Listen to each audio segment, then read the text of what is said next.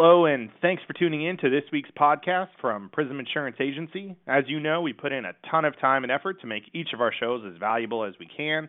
If you find the information useful, please share this podcast with a friend by emailing it to them or sharing this on the social media site of your choice. Hello, everyone, and welcome to today's podcast. With us today, we have Shelley Bloom, who is the Director of Legislative Awareness and Training. And today's topic will be HRA reimbursements for small employers. However, before we begin, I would like to review the following with you. This podcast is designed to highlight various employee benefit matters of general interest to our listeners. It is not intended to interpret laws or regulations or to address specific client situations. You should not act or rely on any information contained herein without seeking the advice of an attorney or a tax professional. So, with that, I would like to begin. Shelley, my first question. There's been a lot of discussion about how some new HRA rules attached to the 21st Century Cures legislation. Can you tell me a little about this and who it affects? Sure, Jim. Thank you. It's a pleasure to be here and to be able to talk about these new HRA reimbursement rules. So, the 21st Century Cures Act was something that Congress has been working on for probably the last couple years, and it's a very broad piece of legislation that encompasses a lot of things. Most specifically, the Act is focused on clinical research and innovation access as it relates to drugs, um, regulatory burdens, streamlined processes for uh, pharmacy benefit managers, for health insurance carriers that offer prescription drug plans, and it also increases government funding. But attached to the end of this bill was this piece about HRA reimbursements because it was a separate bill, and as it was moving forward, and 21st Century Cures looks like it was going to be voted on and passed before the end of the year 2016, which was also the end of the session for Congress, they wanted to make sure that it got passed, so they attached it to the end. So you've got all this big long bill that talks about 21st century cures, and the very end is just this little bit about the health reimbursement arrangement. So, what this does specifically is a small employer, and you define, define a small employer as someone who has fewer than 50 full time and full time equivalent employees. So, we are nearly seven years into the Affordable Care Act, and many employers are used to that definition. If you are an applicable large employer, you have 50 or more full time and full time equivalent employees, if you have fewer than that amount, you are a small employer. And only um, small employers are allowed to take advantage of this HRA reimbursement.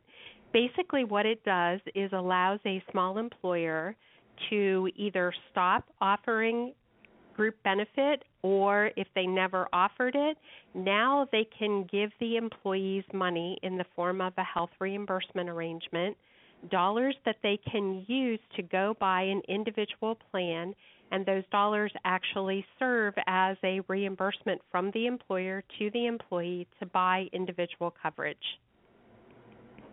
Great. Thank you, Shelley. Doesn't this seem like they are going back to where we started before the ACA, when it was okay for employers to do this? Well, funny you should say that, Jim. And yes, it definitely does uh, feel like we're taking a trip backward since the Affordable Care Act was signed on March 23rd of 2010, uh, in 2013, towards the end of the year, we had some rules that came out from the IRS that said that employers were not to be reimbursing their employees for the purchase of individual insurance. So, uh, in the past, that had been something that had happened, and it truly wasn't legal but it wasn't being enforced and there was no way of checking up on groups to say who did it. So we had the 2013 54 information from the IRS, and that was followed up by three or four other notices from the IRS in 2014 and in 2015 that again reminded the employers over and over again you cannot reimburse someone for the purchase of individual coverage the final piece that we saw was about small employers, the same thing we're talking about now, and it said that small employers cannot reimburse their employees for individual insurance after June 30th of 2015. So it has not been legal since then for a small employer group to do that. Now we're going backward to say with this legislation, now small employers can reimburse their employees for the purchase of individual coverage. Now, Shelley, how much can an employer reimburse? And are they still eligible for the tax credit or subsidy? The employer can reimburse up to $4,950 for a single employee, and that works out to $412.50 a month. And if you are other than a single, so if we think about it in the typical group format where we're talking about parent and child, parent and children, husband and wife, or true family coverage, the most that an employer can reimburse is $10,000, which would be $833.33 per month for the other than single coverage. Um, can the employee still go get a tax credit or subsidy? The answer is no. The assumption here is that the employer, like I said, if they were offering a group plan and they choose not to offer it anymore, then they could decide to offer this health reimbursement arrangement and give the employees dollars that are available to them both for the purchase of individual health insurance or to pay for um, 213D expenses. Those are things that are in a publication 213D from the IRS, typical things that you're allowed to be reimbursed for co-pays, co-insurance, um, things that are related to the, the normal treatment of your care.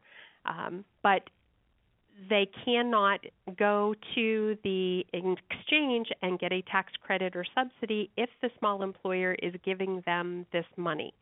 So if my employer says, Shelley, I've set up an HRA and you can spend up to $412.50 a month, I will give that to you to purchase individual coverage. I am not permitted as that employee to go to the exchange and also get a tax credit. So it's one or the other. If the employer offers and I participate, I can't get a tax credit or subsidy. If the employer offers, but I'm not going to take that money, then I can go to the exchange to get that tax credit or subsidy. Great, thank you. Now, is there any kind of notice that an employer needs to give an employee? Yes, there is a notice. If the employer decides that they want to offer this health reimbursement arrangement to the small to the employees and they are a small employer, again they have fewer than 50 full-time and full-time equivalent employees, then they have to give a notice to the employees. The notice is to be given 90 days before the beginning of the year or when an employee is first eligible for the plan. So if the plan renews on January 1, then by October 1st, the employer should be giving the employees this notice that says, I'm going to do this health reimbursement arrangement.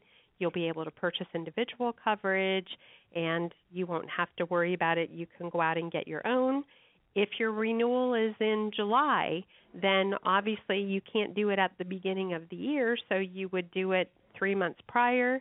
Um, or if you decide that your renewal for your group insurance is too expensive and you get it 45 days before July 1st, then you would give the notice as soon as you're aware that you're going to move to this HRA, this reimbursement model. The employees have ample notice. The notice has to state some things in it. The statement of the amount of the eligible employee's permitted benefit, so that would be the $412.50 a month or the $833.33 per month. It also has to tell the employee that if they take this, they are not eligible for the premium tax credit or the subsidy. It does say that it could provide MEC or minimum essential coverage for that employee, meaning that it does meet a test that the Affordable Care Act is looking for. And if the employer does not give this notice, then there is a penalty of $50 per employee per incident to a maximum penalty of $2,500. Now, the last thing about the notice is There is no template that is made up about the notice. Remember that this law passed at the very end of 2016. There has not been anything done about offering a template. So if you want more information about what needs to be included in the notice, please make sure that you talk with your sales rep or your account manager about the specific details of the notice. It can be provided on the employee's letterhead or just a piece of paper that may be dated by the employer, but those things must be included in the notice. Now, Shelley, are there any other items that an employer should be aware of if they want to implement the HRA? Yes, there are some things that the employer should be aware of.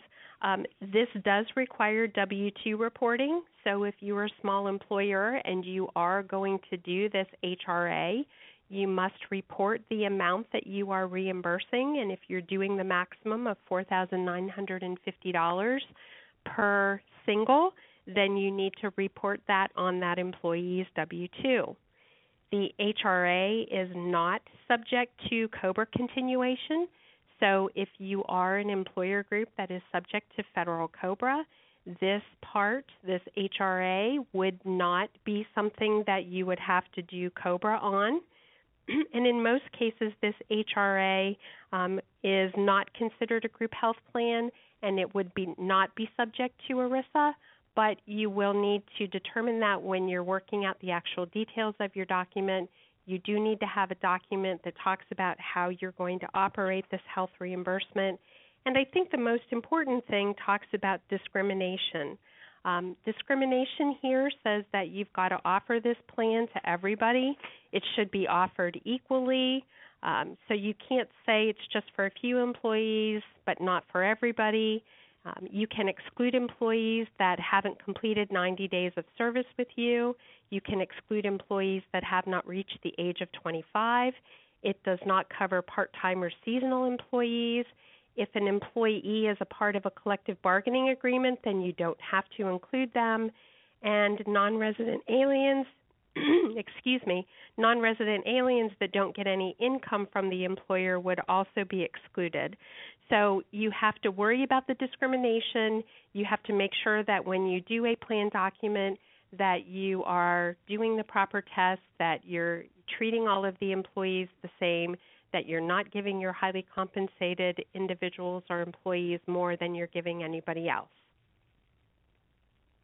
Okay, my last question. Now, how does this affect an employee that is 65 and eligible for Medicare? Well, that's a good question, Jim. Um, I, I think a lot of employers are concerned about this, and of course, as we all get older, there's more uh, cost that's involved in taking care of our aging bodies and prescription drugs that we take. And this might be a, a lucrative way for an employer to say, well, I can I can get out of paying for them on my group insurance plan. However, when you turn 65, you are eligible to enroll in Medicare. It's not a requirement that you do that. And there are very specific rules that employers have to follow to um, count their employees and to determine if they are subject to the Medicare secondary payer rules. So, um, in most cases, an employer cannot use this HRA to fund an employee that is 65 or older, and the employee cannot use these dollars to pay for their Medicare Part B supplement or their supplement to uh, their Medicare or their Part D. Again, I would look at each specific employer. I would tell that employer to review the rules and certainly to seek the advice of their attorney before they determine if they can use or not use these HRA reimbursement dollars for Medicare. Thank you, Shelley. And everyone, we hope you found this podcast helpful and informative. If you have any questions, then please contact your account manager or salesperson. Thank you, everyone. Thank you so much for tuning in to this week's podcast from Prism Insurance Agency. We've got additional information and links in our show notes, which you can click on to learn more. If you have any questions about any of the topics covered or would like to learn more, you can go to our website, www.myprisminsurance.com. You can reach out to us on Facebook or LinkedIn or Twitter. Call us at 951 243 2800 or email me directly at prob at myprisminsurance.com. The email is in the show notes as well. Once again, thank you so much for tuning in and have a wonderful week.